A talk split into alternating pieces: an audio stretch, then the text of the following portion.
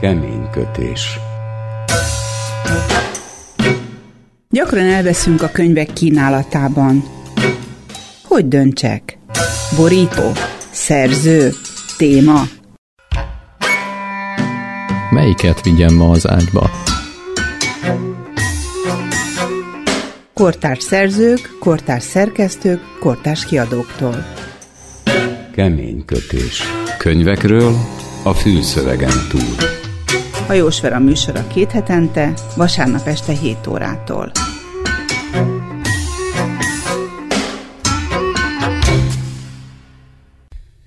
Üdvözlöm, kedves hallgató! Hajós Vera vagyok. Gyerekemberek. Ezt a címet adtam a mai műsornak. Olyan fiatalokról olvashatnak az ajánlott könyvekben, akiknek a felnőttek elrabolták a gyerekkorát. Vagy nem is a felnőttek, hanem a kor, amiben élniük adatott. Az első könyv egy csöppet kilóg ebből, de tényleg csak egy nagyon kicsit. Ha messziről nézzük, akkor két család története. Az egyikben egy tágassága ellenére is nagyon szűk világot, a másikban egy kiszerű világ tágasságát ismerhetjük meg. A könyv szerzője vallja, hogy aki történeteket hall, nem maradhat változatlan. Úgyhogy vigyázzon, kedves hallgató, még ön is kinőheti az ágyát, mint ötödik Magyar Sándorka. A következő könyv szerzőjétől idézek. Filozófusnak készültem, mindvégig az a kérdés érdekelt, hogy mi a szabadság. Amikor rájöttem, hogy erre nem tudok filozófiai választ adni, mert sosem leszek elégedett a válaszsal, akkor kezdtem el írni. Eddig a regényeimben a hiányán keresztül akartam definiálni. Most azt próbáltam megvizsgálni, hogy mi történik velünk, amikor szabadok vagyunk. A harmadik regény szerzője 15 éve meghalt. A könyv 1990-ben jelent meg először magyarul. Akkor szinte észrevétlen enyészett bele a felszabaduló könyv piaci kínálatba. Jó lenne, ha a ma sem csekész számú olvasnivaló ellenére az öt megillető helyére kerülne. Nálam az 1914-ben megjelent és általam elolvasott könyvek toplistáján biztosan előkelő helyezést kap. Ennek a műsornak nem titkolt szándéka, hogy e könyvek iránt felcsigázzuk az érdeklődését, kedves hallgató. Gondoltam jó eszköz ehhez, ha a könyveket, amikről beszélünk, meg lehet nyerni. Érdemes tehát figyelni, mert minden beszélgetés után elhangzanak majd kérdések, és a helyes válaszolók között sorsoljuk ki a könyveket. A megfejtést a műsor címére, keménykötés kukasz civilrádió.hu címre várom, egybeírva a szavakat, ékezet nélkül. Akkor vágjunk bele. A Libri kiadónál jelent meg Körösi Zoltán Szívlekvár című regénye. A szerzővel, Körösi Zoltánnal beszélgetünk. Hogyan lett első magyar Sándor jobban magyar, mint a többi magyar? Ebbe a kérdésbe sok egyéb kérdés is megbújik. Például az, hogy hogyan lett eleve Magyar Sándor, az első Magyar Sándor.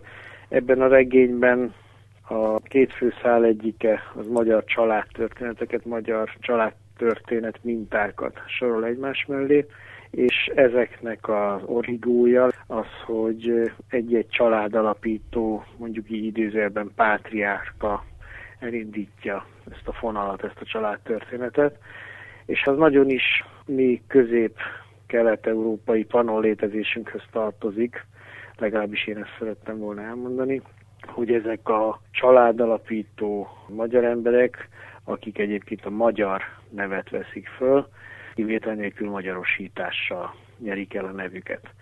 A kérdését ironikusnak is értelmezhetem, én mindenképpen annak szántam, vagy pedig mondjuk azt, hogy múlt értelmezésnek, hiszen mindannyian tudjuk, hogy ebben a Panon medencében, mint olvasztó tégelyben a, a magyarságunk az éppenséggel a sokféleségből alakult ki.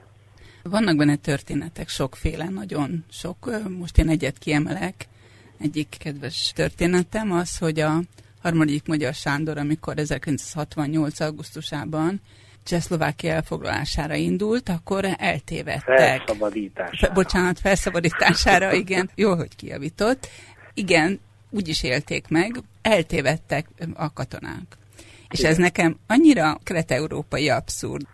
Ez a történet, amit felidézett, ami ugye arról szól, hogy egy bot csinálta tartalékos tiszt vezetésével egy Csé 44-es, ha valakinek mond ez valami, tehát Csepel 44-es teherautó fedélzetén a létező Csehszlovákia, létező szocializmusát megvédendő a KGST keretében behatolnak a magyar néphadsereg katonái, akiket már sorra érnek a meglepetések, például az, hogy rájönnek, hogy a térkép az nem mindig fedi a valóságot, viszont a magyar határokon túl is vannak olyan emberek, akik magyarul beszélnek, míg végül aztán ez a katonatisztünk proletár internacionalizmus jegyében előírt barátkozás keretében kezet szeretne nyújtani a helybérieknek, ám sajnálatos módon arca egy tehérlepényben végzi.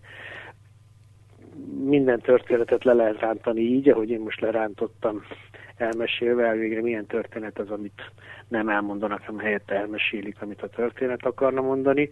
Nyilván nem erről szól, hanem arról, hogy a valóság és a valóságról alkotott képzeteink sokszor radikálisan különböznek itt ezen a kelet-európai tájon, és szerintem erről hol humorral, hol a groteszk minden napi részletek megvillantásával lehet a legjobban beszélni. Két családtörténetet olvasunk. Az egyik az egy, egy orosz vonal, az egész 20. század tulajdonképpen benne van a történetben, és olvasom, hogy ezt egy 85 éves hölgytől hallotta ezt a történetet, akivel gyakran összeült mesélésre, ahol is elmesélte az ő saját életének a történetét. Többé-kevésbé így van, ha nem is pontosítok, hanem... Pontosítson nyugodtan. Persze olvasható ez a regény úgy, mint mondjuk egy két ágból összetevő a családű történet. Én akár el is fogadom ezt a megnevezést, ezt a műfai megnevezést, de azt mondom, hogy akkor ez egy olyan család, amit Magyarországnak hívnak. Van egy nagy szabású, a szó minden értelmében gigantikus történet, ezt most nem minőségi jelzőként használtam, hanem ez a bizonyos orosz történet, ami kb. 150 évet ölel fel, a Baltikumtól Szibériáig, Szentpétervártól Kaukázusig terjed, egykori cári bolyári rendtől a, a bolsevik forradalman át a sztálinizmusig. Mindezt Budapesten élő orosz származású hölgy mesélte el, pontosabban nem ezt, hanem az ennek forrásául szolgáló mondjuk így nyersanyagot vagy oral historit, mint a saját családjának a történetét. És ezzel a nagy történettel áll párhuzamban, illetve fonódik össze vele, az a sokkal töredékesebb és sok-sok történetből álló magyar szál. Önmagában ez a szerkezet egy nagy birodalmi történet, és ennek az oldalán a sok-sok családtörténet minta, ez szerkezetében is jelzi, amit én szerettem volna mondani erről a Kárpát-medencei létezésről. Ludának hívják ezt a hölgyet, és ez a könyvben is így maradt.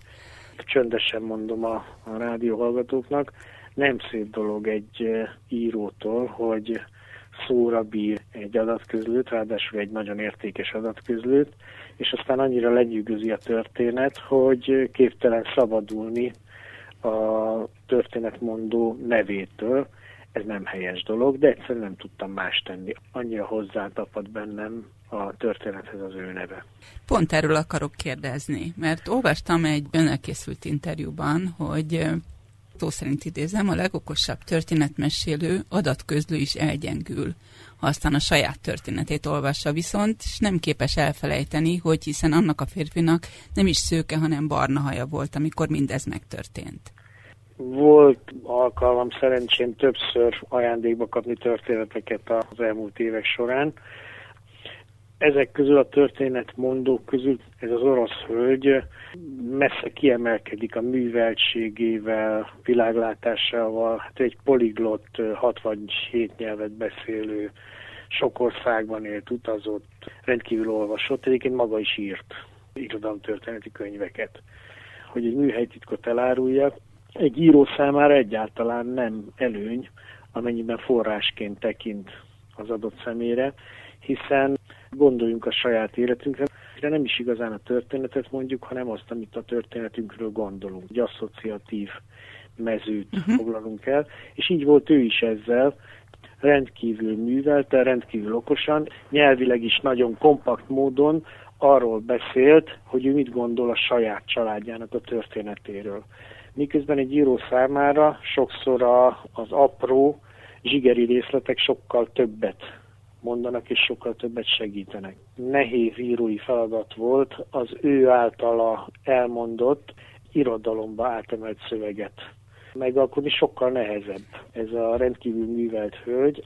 Amikor aztán elolvasta a kész kéziratot, pontosan úgy ezt egyáltalán nem leszólva, ha ezt a jelzőt, amit mondani fogok, hogy gyermek ilyen viszonyult történetéhez, mint bárki az első fejezetben ismerjük meg harmadik, negyedik és ötödik Magyar Sándort, és megtudjuk, hogy a, a történetek hatására az olvasó növekszik. Tehát megnő. A hallgató, csak úgy figyelmeztetem igen, a rádióhallgatókat. Igen, ez a lényeg a dolognak. Tehát van-e ilyen veszély, hogy minket is utolér ez a, nem tudom, áldás vagy csapás, hogy elérjük a két méter 40 centis magasságot? Úgy hiszem, abban a hagyományban, amiben mi élünk, nemzetről, sorsról, lehetőségekről, az életméltóságáról való beszédünkben, ahhoz, hogy ma és itt érvényesen és hitelesen tudjunk erről beszélni, a játékosság is hozzá kell, hogy tartozzon.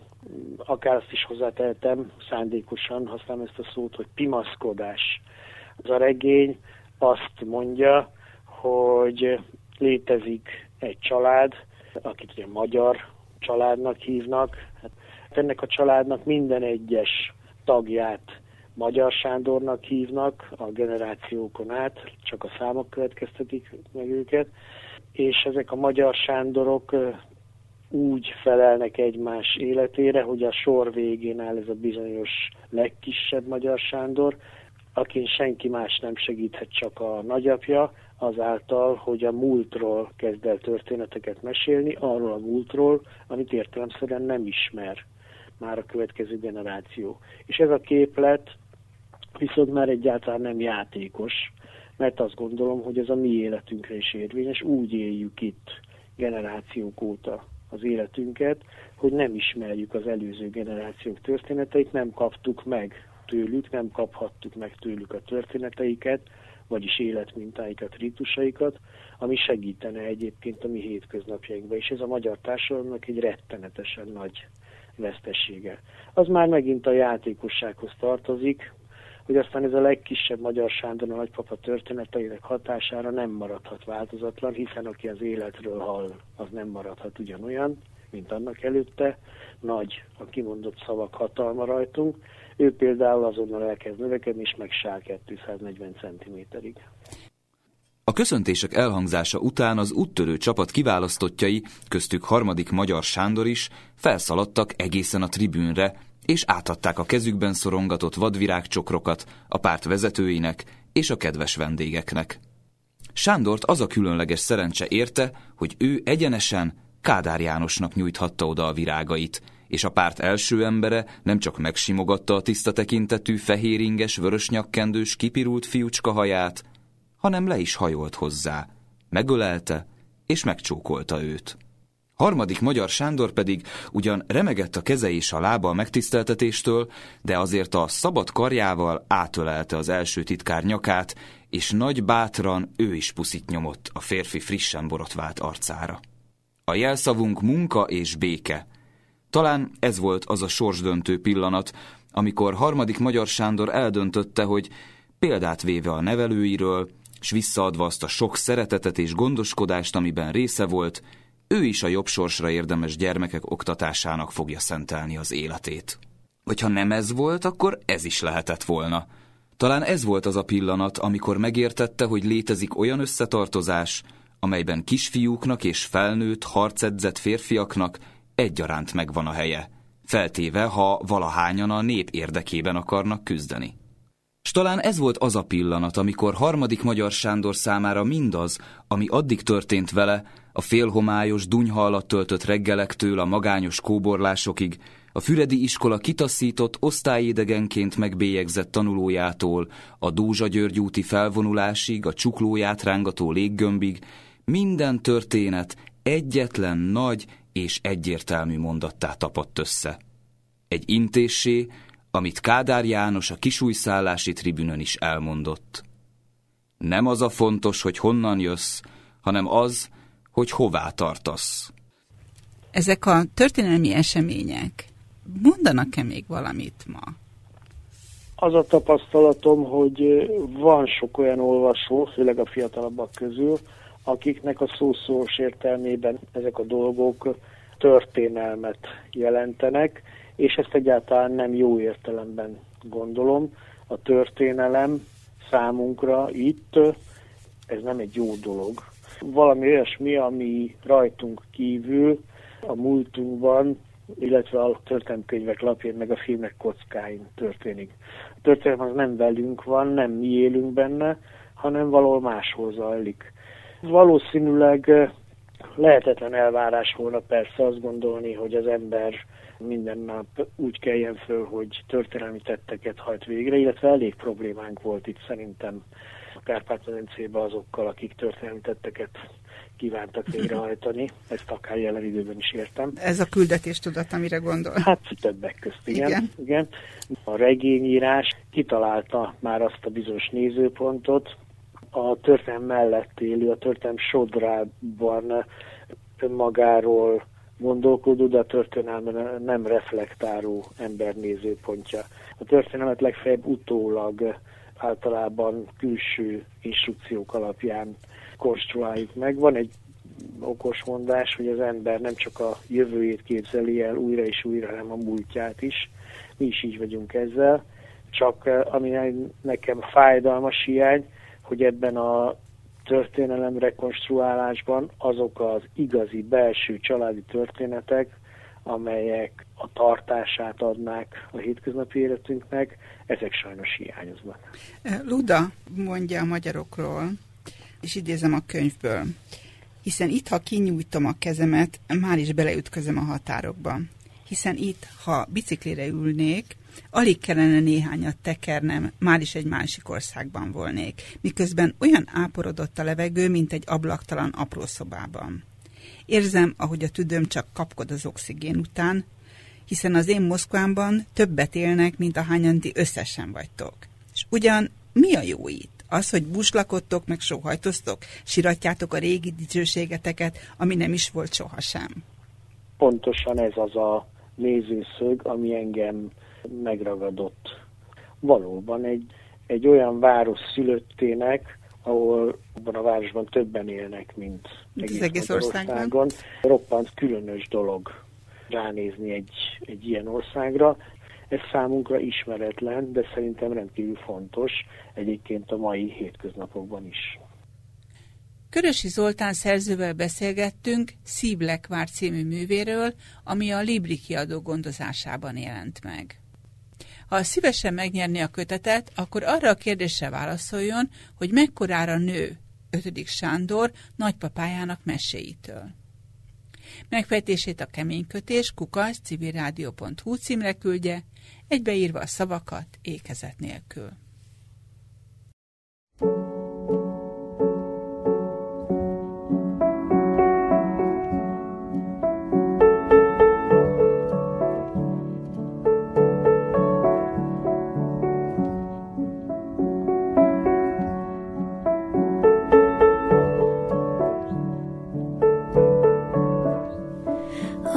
Candy striped legs, the Spider Man comes softly through the shadow of the evening sun, stealing past the windows of the blissfully dead, looking for the victim shivering in bed, and searching out fear in the gathering gloom, and suddenly a movement in the corner of the room. There's nothing I can do. I realize with a fright the Spider Man is having me for dinner tonight.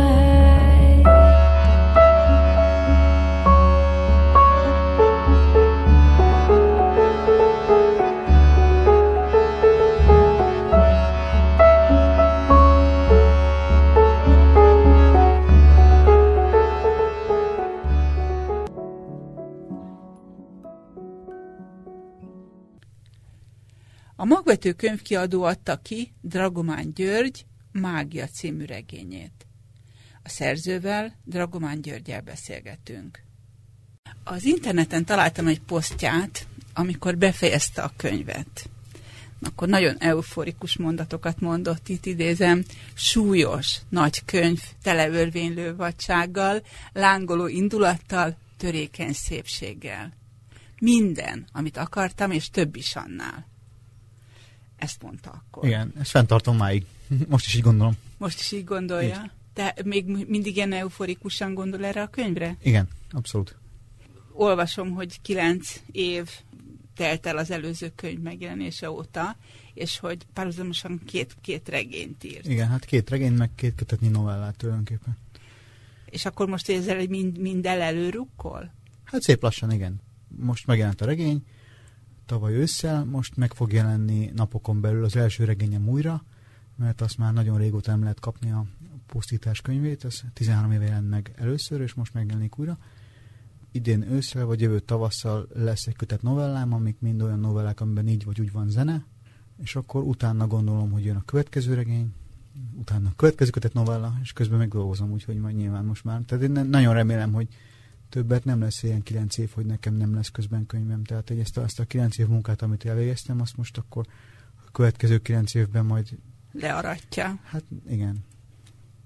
A mágia fő kérdése az, hogy hogyan tanul meg élni a kamaszlány ebben a kialakulatlan világban. Igen, hogy mondjuk milyen kamasznak lenni. Én azt gondolom, hogy ez a legszabadabb idő, időszak az ember életében, mikor, mikor az ember rájön arra, hogy, hogy kamasz, már nem gyerek, hogy azt hiszi, hogy minden lehetséges. És ez az élmény érdekelt. Ezt az élményt akartam újraélni, vagy megnézni, hogy ez, ez hogy működik. Érdekes volt ezt egy olyan időszakra rátenni, ami ennek ellen tart, és ez így izgalmas. Ez a regény pont azután játszódik, hogy a diktatúra véget ér. Tehát akkor kezdődik, mikor a tábornokot fejbelövik. És akkor onnan kezdve úgy tűnik, hogy minden lehetséges.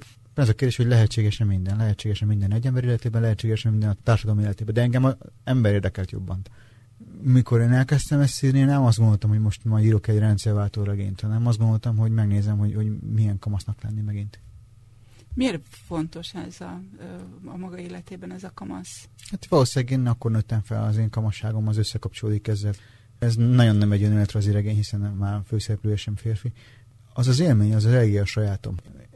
Tudni kell, hogy én Erdélyben születtem, és 15 éves koromban vándoroltunk ki, szombathelyre kerültünk akkor, és ez pont a két rendszerváltás előtt volt. Tehát éppen a magyar rendszerváltás előtt érkeztünk ide, itt átélhettem a nagyjából a magyar rendszerváltást, közben felnőttem, mert nekem ez a kivándorlás a felnővéssel egyenértékű volt, közben szerelmes lettem, tehát ez egy nagyon-nagyon durva két év volt mondjuk 88-tól 91-ig. Az életem két legszebb és legnehezebb éve volt. És ez az élmény, ez, a, ez az ilyen mámoros szabadság, meg bizonytalan félelem együtt meg az otthonkeresés, meg annak a kérdés, hogy tulajdonképpen ki vagyok én, meg mi leszek én, valószínűleg meghatároz engem mindig. És ebben a könyvben ennek az élménynek mentem neki egy kicsit, anélkül persze, hogy magammal írnék, mert ez nem érdekes. Ez a kislány is önmagát keresi, próbál alakuló nőiességével is barátkozni. Ugye ez egy nagyon súlyos kérdés, az alapvető legsúlyosabb kérdés, amit az ember magának feltehet, és kamaszkorába fel is kell tennie, hogy ki vagyok én. És ehhez sok minden tartozik hogy milyen vagyok én, hogy szép vagyok, hogy erős vagyok, okos vagyok, bátor vagyok, egyáltalán ki vagyok. Nekem ez egy nagyon szép folyamat volt megismerni ezt az emmát, aki, aki egyáltalán nem én vagyok, vagy inkább azt gondolnám, kamasz akarnék megint lenni, akkor biztos ilyen kamasz akarnék lenni, mint amilyen ez a lány, hogy ez bátrabb kamasz, mint amilyen én voltam. Igen, nehéz kérdés az, hogy az ember milyen. De úgy gondolom, hogy valahogy bátrabban és pontosabban látja magát sokszor, ahogy mondjuk én láttam magam. Mit jelent ez a bátorság az Emma esetében? Azt, hogy képes arra, hogy önmaga legyen, képes arra, hogy saját maga határozza meg saját magát. A bátorság és a szabadság az összekapcsolódik hogy azt hiszem a szabadsághoz elsősorban bátorság kell, és a bátorság elsősorban a szabadság kell. Tehát előbb ugye a kérdésben felmerült, hogy elégedette saját magával, hogy szépnek látja magát. Eljön ez a pillanat a könyvet, mikor a saját szemén keresztül látja magát, nem mások szemén keresztül, és akkor, akkor igen, képes arra, hogy, hogy elfogadja önmagát, és szépnek lássa önmagát, hogy önmagának lássa önmagát. Itt ez a kérdés, hogy ki tudjuk-e mondani magunkról, hogy, hogy azok vagyunk, akik vagyunk és nem azok vagyunk, akik, akiknek mások akarnak látni. És ez a szabadság, hogyha lehet egyáltalán de meghatározni egy belső, ember belső szempontjából. És engem az érdekelt, hogy ez, ez hogy történik meg, ha egyáltalán megtörténik. És mikor is. Azt mondom, hogy ha valamikor, akkor kamaszkorban ott kell megtörténni. kavarodnak a, a különböző szituációk a fejemben, és a strand jutott eszembe, amikor többet akar mutatni a, a testén kívül magából. Igen. Pontosan olyan helyzetbe kerül, mikor minden tudodó vakmerő vadsággal csinál valamit, ami egy életveszélyes dolog, de muszáj megcsinálni. Talán ennyit elmeséltünk, hogy leugrik a legmagasabb trambolin tetejéről egy ramos medencébe. És akkor ezt én kitaláltam, akkor én nem döntöttem ezt el, hogy ez így meg fog történni, hogy most itt arról fog ez szólni, hogy ő milyen bátor, hanem egyszerűen láttam azt a mozdulatot, láttam, hogy a sötét víz közeledik az emberhez, azt láttam, és alatt, alatt van a medence alján egy lezvolant szobor. És azt láttam, ezt a kép az írás onnan indul, hogy ez a pillanat van, hogy egy bezuhanunk a víz alá, és látjuk ezt a szobrot, és valószínűleg ez tudás, ez a kép intenzíven meg volt, és akkor, akkor megláttam köré ezt az egész jelentet, ami aztán tényleg a regénynek nekem az egyik legsúlyosabb pillanata. Mondja azt, hogy látja a képeket, és hogy a képek alapján dolgozik. És egy vallomás is tartozik ehhez, hogy amikor elhatározták, hogy el fognak költözni Erdélyből, akkor elkezdett búcsúzni a várostól, és me- megpróbálta memorizálni mindazokat a helyszíneket, amik az életének fontos szinterei voltak. Ugyanakkor elhatároztam, hogy én mindent megjegyzek. előtt is voltak ilyen gyakorlataim, de akkor tudatosan. És ez egy nagyon érdekes kérdés, hogy azt hiszem, hogy akkor kezdünk tudatosan emlékezni, mikor elhatározzuk, hogy valamire emlékezni akarunk. Nem megtanulni akarjuk. Fel is szoktam azt a kérdést tenni mindenkinek, akivel mostanában beszélgetek. Emlékszik arra, hogy mi volt az első dolog, amit meg akart jegyezni, és meg is jegyzett? Nagyon kevesen tudnak erre válaszolni, és most milyen pillanatot, vagy emléket, vagy tárgyat, vagy olyan képet, ami, ami, ami azt gondolta, hogy ezt meg kell jegyezni, és megpróbálta megjegyezni. Mikor a emlékezés ilyen tudatossá válik és reflexívé válik, az egy olyan pillanat, ami elmé működését át fogja onnan kezdve alakítani. És én emlékszem, mikor ez velem megtörtént, biztos, hogy nagyon erősen közrejátszott abba, hogy író lettem, vagy olyan író lettem, amilyen lettem. Az emlékezés és a felejtés. Ebben a könyvben nem csak egy lány van, nem csak Emma beszél, hanem egy nagyomája is, aki, aki szintén megszólal, egy nagyon másik hangon mond el neki tulajdonképpen nyolc történetet a saját életéről. És ez egy súlyos kérdés, hogy egyrészt mire emlékszünk, másrészt hogy emlékszünk, és hogy ez kivé tesz bennünket. Ezekből persze következik az is, hogy mi az igazság, és hogy az igazságra emlékezünk el, és mikor valaki másnak elmeséljük ezt, akkor, akkor mi történik. Attól, hogy elmeséljük, attól igazá válik valami. Ezek elég súlyos kérdések, amiket én nem is tudok, és nem is akarok megválaszolni a regényen kívül. A regényen belül valami fajta választ adok ezekre a kérdésekre, de ez inkább egy gyakorlati válasz lesz, nem egy elméleti válasz. Én kijelöltem erre egy részt, idézem. A fájdalom segít emlékezni, de úgy, hogy mégse csak a fájdalomra emlékszünk, hanem mindenre. Mert muszáj mindenre emlékezni, mert csak az van, amire emlékszünk. Amit elfelejtünk, az nincs többet. Eltűnik a múltból, eltűnik a világból. Nagyom azt mondja, tudjam meg, hogy felejteni könnyű, nem lehet, hogy azt hiszem, hogy én soha semmit sem fogok elfelejteni, mindig és mindenre emlékezni fogok, de nem így lesz. Még a legfontosabb dolgokat is el lehet felejteni, a legjobb dolgokat és a legrosszabb dolgokat, a legnagyobb fájdalmat és a legnagyobb örömet. Mindent, mindent. Nagyon mondja, akinek tényleg az élete arról szól, hogy tud emlékezni, vagy tud-e felejteni, akar emlékezni, vagy akar-e felejteni ezek az ő saját leckéi, és Emma nem biztos, hogy ezt így gondolja, vagy nem biztos, hogy ezt így, így fogja megtanulni. Neki is van egy pillanat, az regény elején egyszer előfordul vele, hogy elfelejti a szülei arcát.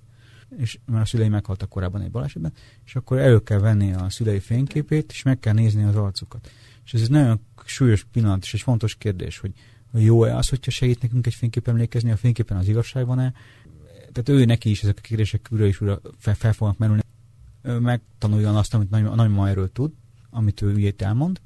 Vannak bizonyos rituálék a könyvben, amik erről szólnak, hogy a emlékezés és felejtés rituáléi, amiket, amiket mondjuk ilyen szinte varázslás szintűen űznek ők ketten.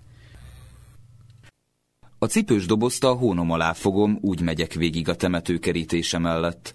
A temetőn túl folyik egy patak, betonhíd vezet át rajta. Felmegyek a hídra, a felénél megállok. A patak medre ki van betonozva. Nagyon gyorsan rohan benne a habos zöld víz, a korláthoz lépek, onnan nézem. A cipős dobozt ráteszem a korlát tetejére. Egy darabig nem nyitom ki, csak nézem, hogy milyen gyorsan folyik a víz, és mennyi szemét úszik benne. Leveszem a dobozról a fedőt, bedobom a vízbe. A szél megpördíti, és élével esik be, gyorsan elsüllyed. Még épp látom, hogy a víz beviszi a híd alá. A doboz tele van a széttépett, összegyűrt rajzaimmal. Belenyúlok. A papírdarabok közé dugom az ujjam. Úgy zörögnek, mint a száraz falevelek. A szénnel húzott vonalakat nézem, felismerem a diófa egyik ágát, egy madár szárnyának a csücskét, a saját arcom darabjait, egy összegömbölyödött róka lábát. Egész délután válogattam a rajzaim. Kivettem az összeset az ágynemű tartóból, mindegyiket kiraktam a kanapéra, mindegyiket megnéztem. Közben végig apára gondoltam. Arra, amit egyszer anyának mondott egy nagy veszekedéskor, hogy hiába akármilyen kegyetlen vele, olyan kegyetlen úgy se lehet soha, mint amilyen ő saját magával. Rámarkolok az arcok darabjaira, a vizet nézem. Apa arca jut eszembe.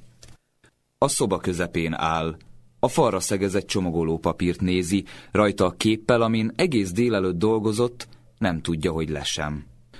Azt hiszi, hogy bent vagyok a szobámban és olvasok, és ott is ülök, háttal a résnyire nyitva hagyott ajtónak, a karosszékben, a könyvemmel a kezemben, de a könyv lapjai között ott a zsebtükröm, ami régen a babaszobám falán volt, és a tükörből apát nézem, úgy tartom a könyvet, hogy pont az arcát lássam.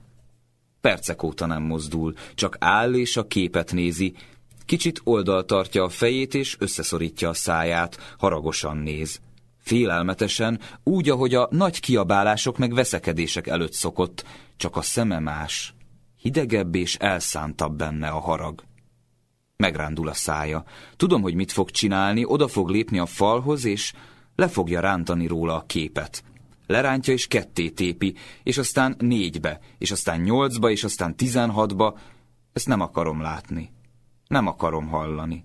Rálapozom a könyvet a tükörre, találomra elolvasok egy mondatot, a szavai semmit se jelentenek. Megint elolvasom, aztán megint és megint, a szavak még mindig nem jelentenek semmit. De már ott keringenek és zúgnak a fejemben. Arra pont jók, hogy ne halljam se a papír szakadásának recsenő hangját, se apakáromkodásait. Hát a nagyon mindent elfelejt kétszer Igen, kétszer is elfordult, hogy minden elfelejt, de amúgy is ez egy fontos, súlyos betegség, amikor emberek felejtenek. Ez, van egy betegség is, másrészt pedig, pedig valahogy a világ, világnak is része ez, és ezek font, font, fontos kérdések is.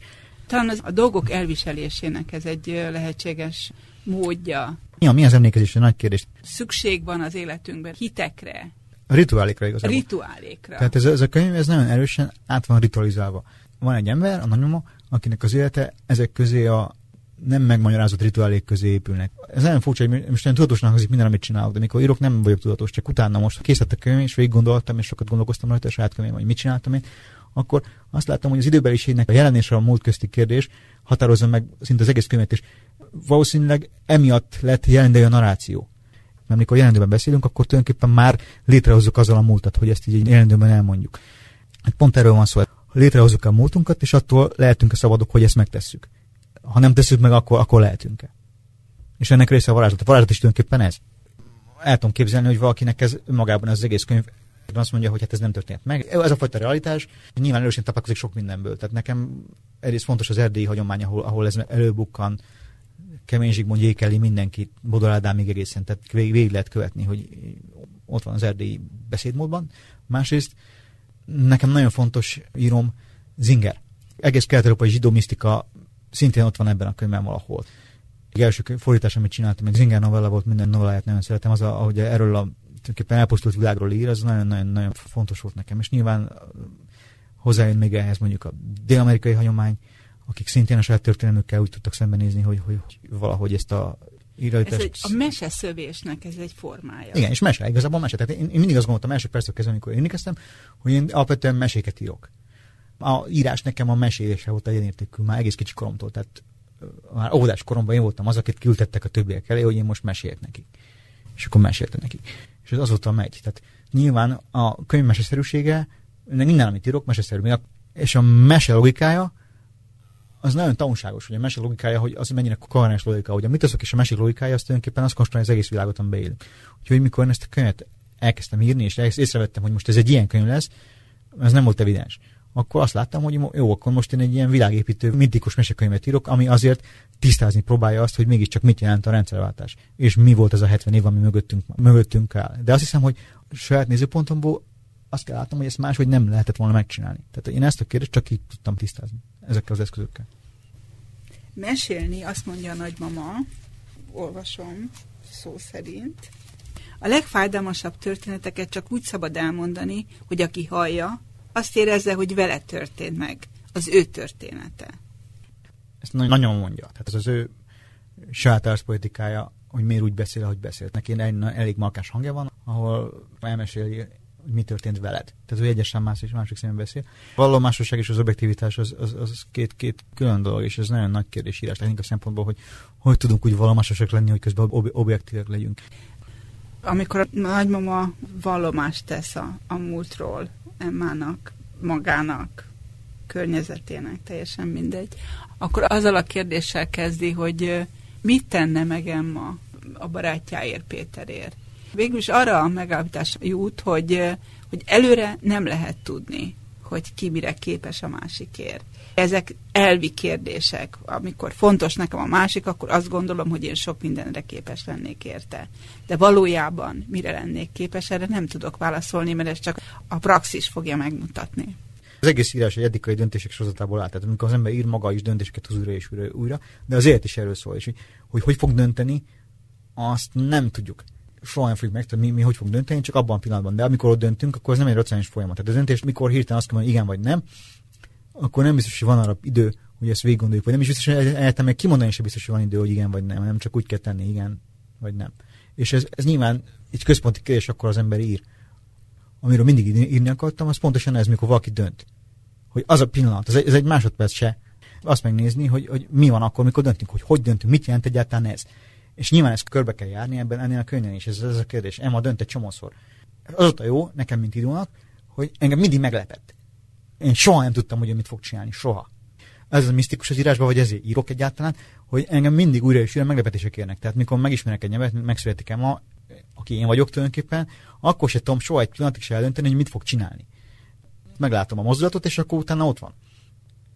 Dragomán György szerzővel beszélgettünk Mágia című regényéről, amit a Magvető könyvkiadó adott ki. Ha szívesen megnyerni a kötetet, akkor arra a kérdésre válaszoljon, hogy mit mond a nagymama, amikor mesélni kezdem mának.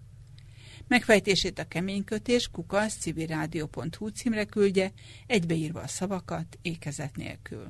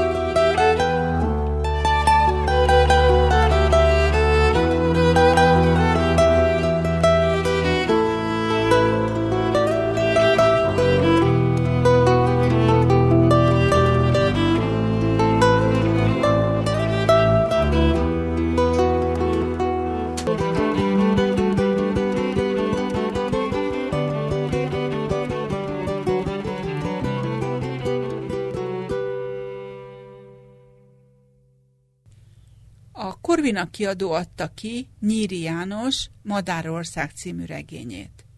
A kötetről Dés Mihályjal beszélgetünk. Miért Dés Mihály, Nyíri János magyar hangja?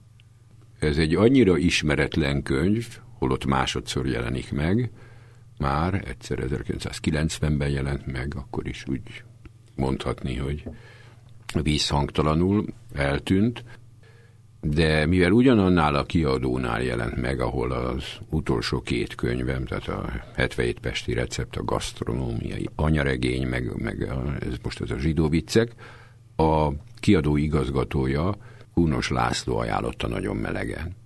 És akkor fogtam, elolvastam, és hát elámultam. És lelkesedésemben írtam egy szösszenetet róla az élet és irodalomnak, és úgy hát források és referenciák keresgélése közben azt láttam, hogy lényegében sehol semmi nem jelent meg róla, illetve a Magyar Narancsban Kis Juditnak egy, egy ilyen portré, ja, egy cikke, de az sem a könyv elemzése volt. Ennek a pasasnak az élet egy kész regény. Átlag embernek az életében mondjuk jó, ha egyszer történik valami nagyon érdekes és nagy dolog.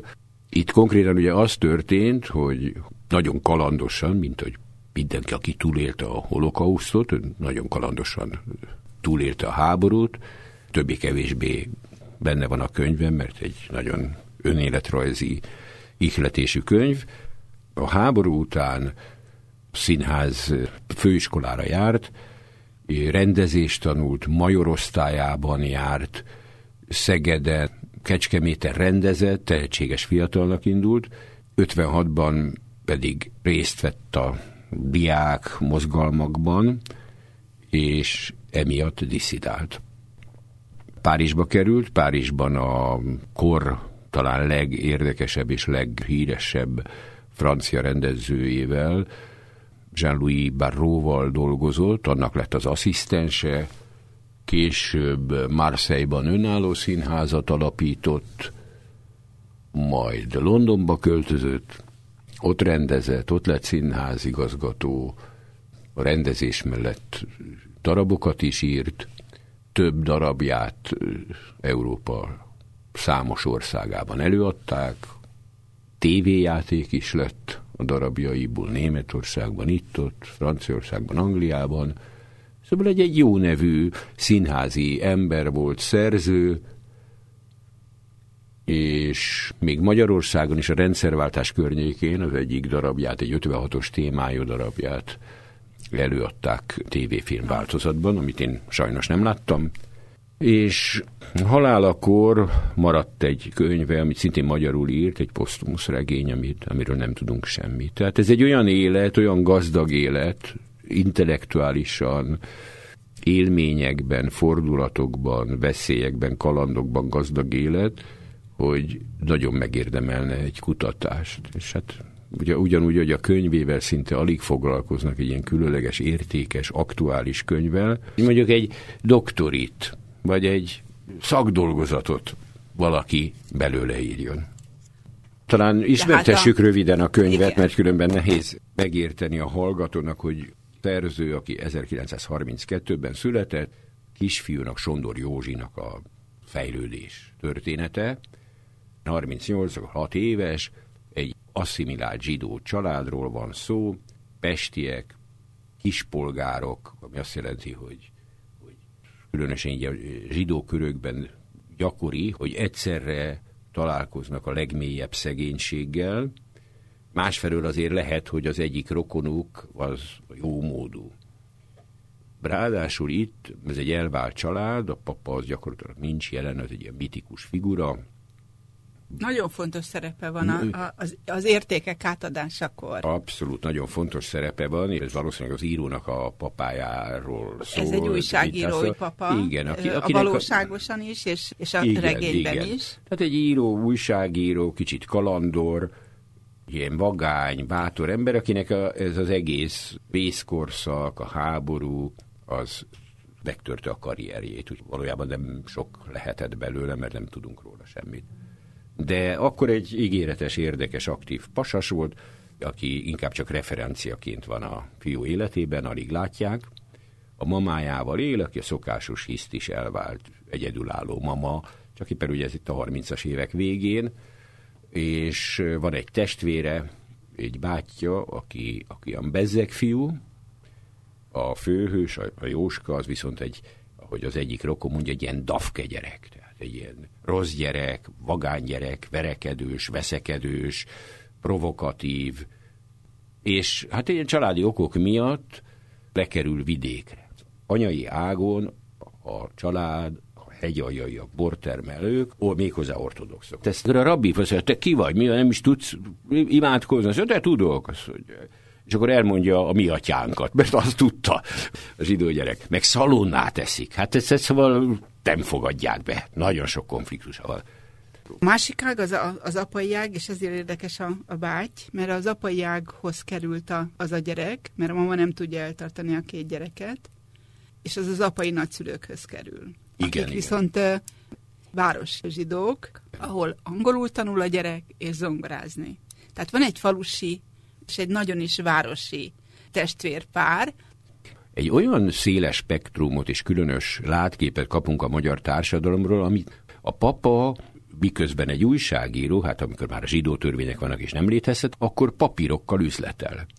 Nem teljesen derül ki, ilyen hazardőr, aki katonatiszteket lefizetve, gondolom az van, hogy gazdag zsidók pénzt adnak neki, hogy intézzel a papírjait.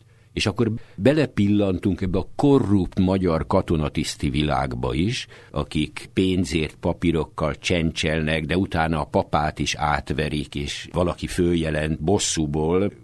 Vagy egy másik nagyon izgalmas terület az a újlipótvárosi, lipóciai gazdag zsidók. Oda beiratják egy cserkész Igen, csapatba. ez is egy érdekes. Én sose tudtam, hogy a zsidóknál is voltak Abszolút ilyen cserkész, voltak. és ugyanazokat a, az ö, eszményeket hirdették ez, az összejöveteleken, mint a keresztény cserkészetnél. Abszolút. Tehát a Nem iredent, a dalokat Á, érdekeltek. igen. Már a második zsidó törvény, tehát a zsidók lényegében teljes gazdasági, jogi kitaszítottsága idején, amikor már munkaszolgálatra vitték el a szüleiket, akkor minden áron beilleszkedni akaró, minden áron elfogadást kereső zsidó kö- középosztálynak a csemetéi ezen a cserkész találkozón úgy kezdték, hogy édes Erdély, itt vagyunk, érted élünk és halunk. Kis köpcös magyar volt, torma tanító, a kék szeme tiszta, a bátorsága nyugodt. Karjai mozdulatlanul lógtak az oldalán, a lába egy tapottat sem mozdult. Csak most fordult teljesen felénk az ablaktól, arca hangja feszült az indulattól, de egyik sem rezzent. Folytatta. Igyekeztem a politikát kicsukni az osztályból. Nem a történelmet. Most se fogok politizálni, most is a történelemről beszélek. Hallgassatok ide jól. Amit nem értenétek abból, amit mondok, azon gondolkozzatok el, s kérdezzétek felőle egymást, vagy a szüleiteket. De jegyezzétek meg azt is, amit nem értetek rögtön. Most kell beszélnem, mielőtt elmegyek. A behívom csak holnap utánra szól, addig, mint civil, enyhébb elbírálás alá esem. Németország elvesztette a háborút. Nem el fogja veszíteni, hanem elvesztette. Harkovnál győzünk! Kiáltotta közbe Rácz Pista. Szegény fiam, folytatta a tanító. Úgy győzünk, mint az, aki elveszett százaranyát keresi, és egy fületlen gombot talál. A háború eldőlt. A harmadik birodalom teteje beomlott. A kövek már zuhannak. Csak az a kérdés, mikor érnek földet. Repül a nehéz kő, ki tudja, hol áll meg. Ki tudja, hol áll meg. Kit hogyan talál meg. Így hát Magyarország is elvesztette a háborút. A háborút, amelyet sose lett volna szabad elkezdenie. Az oroszok nem bántottak minket, nem akartak tőlünk semmit, nem volt dolguk velünk. Magyarország sok háborút veszített már el. Mátyás király óta valamennyit, de ilyet még nem. Ilyenbe még nem is fogott. Eddigi háborúinkban többé-kevésbé igazunk volt, de akár igazunk volt, akár nem, eddig csak jólétünket, gyarapodásunkat, magyar büszkeségünket tettük kockára. Állami létünket, magyar mi voltunkat nem. És ami mindennél fontosabb, a becsületünket soha. Hogy Oroszországot megtámadtuk, azt még talán meg lehet magyarázni a kényszerrel. Nem akartuk, hogy a németek minket is lerohanjanak, mint Csehszlovákiát, Jugoszláviát vagy Lengyelországot. Rosszkor támasztott területi követeléseinket is lehet így úgy mentegetni, de arra nincs bocsánat, hogy saját állampolgárainkat megfosztjuk kenyerüktől, emberi méltóságuktól, hogy zsidó honfitársainkat fegyver nélkül küldjük az arcvonalba, sáncot, lövészárkot, tankcsapdát ásni, aknát szedni puszta kézzel és megásatni velük tulajdon sírjukat. A tatárok nem bántak úgy velünk, mint mi és szövetségeseink a leigázott orosz lakossággal. A háború elvesztésénél csak az volna a rosszabb, ha megnyernénk. De ettől nem kell többé félnünk. A németek már bejelentették igényüket a mi pannóniánkra, a Dunántúrra. Állami nemzeti létünk így is kockán forog, a győzelmes nagyhatalmak kezében van. De a becsületünk még a miénk lehet, s ez a legfontosabb, mert becsület nélkül sem magyarok, se keresztények nem maradhatunk. Isten veletek, fiúk! Mindegyikünkkel szó nélkül kezet fogott. Lorenzal se hosszabban vagy rövidebben, mint a többiekkel, és ugyanazzal a biztos, kicsit sietős járással, mint mindig, kiment az osztályból. Mikor három nap múlva újra futballozni mentünk, s éppen vegyes, zsidó-keresztény csapatokat sorsoltunk ki, Lorenz késve megjelent az alagutat széltében elzáró, melligérő kőfalnál, rákönyökölt, és onnét nézett bennünket. Oda mentem hozzá. Beállhatok? kérdezte. Menj a francba, feleltem. Lorenz megfordult, és elkullogott. Az apa azt tanítja meg a, a Jóskának, az első parancsolat szerint kell élni. Azt mondja Isten, te szabad vagy, és a te szabadságod én tőlem és általam van. Így, és ezért vagyok az Istened. Ha akarsz ezért szeretni, ha tudsz ennek ellenére nem szeretni, ez rajtad múlik. Másként mondva, ha te nem vagy szabad, én nem vagyok az Istened. Ha pedig ezt elfogadod, akkor a szabadságod élvezetére és védelmére itt van kilenc parancsolat. Zsidónak lenni nem jelent szolgai engedelmességet. A papa ezt nagyon szépen fölveti, de könyv azt mutatja, hogy azért a zsidóság az nem feltétlenül ez szerint az elf szerint. Nem volt egy, egy bátor és kétkedő? Hát ugye eleve a vallás az kizárja a kétkedést, az a hiten alapul. Kétkedés helyett az, az elfogadás, a rendnek, az, az dominált. Benne van a könyvben is. Ha végrehajtjátok az utasításokat, akkor nem lesz semmi baj. Van még egy olyan, az apával való beszélgetésnek egy olyan momentum, ami, ami nekem nagyon melbevágó volt, és ez az, hogy amikor megjön a munkaszolgálatból, megkérdezi az akkor már középiskolást Jóska, hogy mi lesz ennek a, a vége? Lesz-e büntetés? És az apa nem tud rá válaszolni, és talán nem is akar, és kitér előle. Olyan kérdéssel szembesít, amire végül is a mai napig nem tudunk válaszolni. Én nem tudom, hogy hogyan lehetne ezt megoldani jól, emlékezni, szembenézni. Valahogy valamilyen szinten, talán nem annyira, mint Magyarországon, mindenütt az állam, az intézmények, a társadalom cinkosa volt ennek a borzalomnak.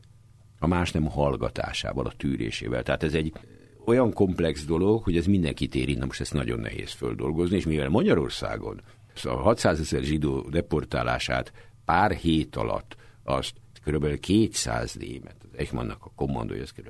200-an voltak, vezényelte le, hát nem nehéz utólag se elképzelni, hogy ez csak a magyar társadalom, a horti rendszer teljes körül intézményes részvételével, ami azt jelentette, hogy polgármesterek, hogy így jegyzők, hogy a csendőrség, hogy a katonaság, hogy a vasutasok, és a többi. És a szomszédok, akik lehet, hogy egyrészt, hát ugye ebből a könyvből is kiderül meg bármiből, hogy azért volt egy nagyon erős és nagyon fölhetszelt és szított antiszemitizmus Magyarországon, amit a zsidó törvények hitelesítettek, legalizáltak, megdicsőítettek. Volt konc. Papa nagyon helyesen azt válaszol, hogy nem tud igazán válaszolni, hogy lesz büntetés, nem, nem lesz büntetés, nem tud. Nem lesz, mint tudjuk, hogy nem volt büntetés, hogy elég volt-e az, hogy ez a társadalom túl legyen, hogy nem akarunk többet ilyet, nem akarunk egy olyan világot, ami belehajszolt minket egy teljesen abszurd háborúba, nem akarunk egy olyan világot, ahol a, a polgártársainak az 5, 6, 7, 8 et elviszik, megbélyegzik, mint egy állatot kiírtják. Térjünk vissza a szabadság fogalmához. Nincs meg az a szabadság, szubstancia, amelyik ezzel képes szembenézni, amelyik képes túllépni, amelyik képes belátni, fölismerni, megmondani, megbeszélni, akkor hordozzuk magunkat. Azért hat ilyen döbbenetesen ez az egész könyv, mert a gyerekek szemével látjuk az egész társadalmat. Ez a valahol Európában típusú Igen. megközelítése a, a, a társadalomnak. Ahogy a gyerekeknél lecseng a szülői antiszemitizmus, a, a bárba várt győzelem, a, a németek iránti odaadás, ezek mind a gyerektársadalomban az otthonról hozott szólamok ugyanúgy megjelennek.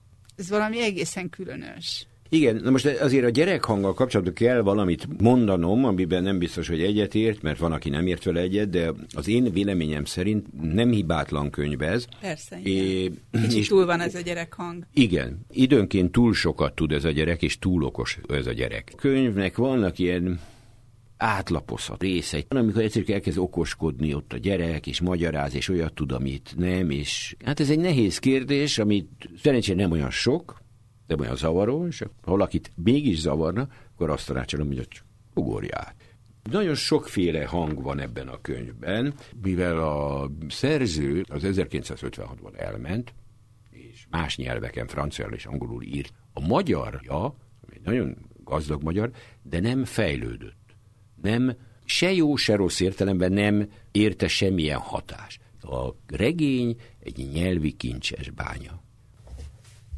Dés Mihályjal beszélgettünk Nyíri János Madárország című regényéről. Ha szeretné megnyerni a kötetet, akkor arra válaszoljon, hogy mit mond az apa, mi az első parancsolat. Megfejtését a keménykötés kukasz civilrádió.hu címre várom. A könyvekből Szabó Zoltán olvasott felszemelvényeket. A zenéket Cserháti Ákos választotta. Ne felejts el, két hét múlva új könyvekkel jövök. Kemény kötés. Könyvekről a fűszövegen túl. Hajós Vera műsora két hetente, vasárnap este 7 órától.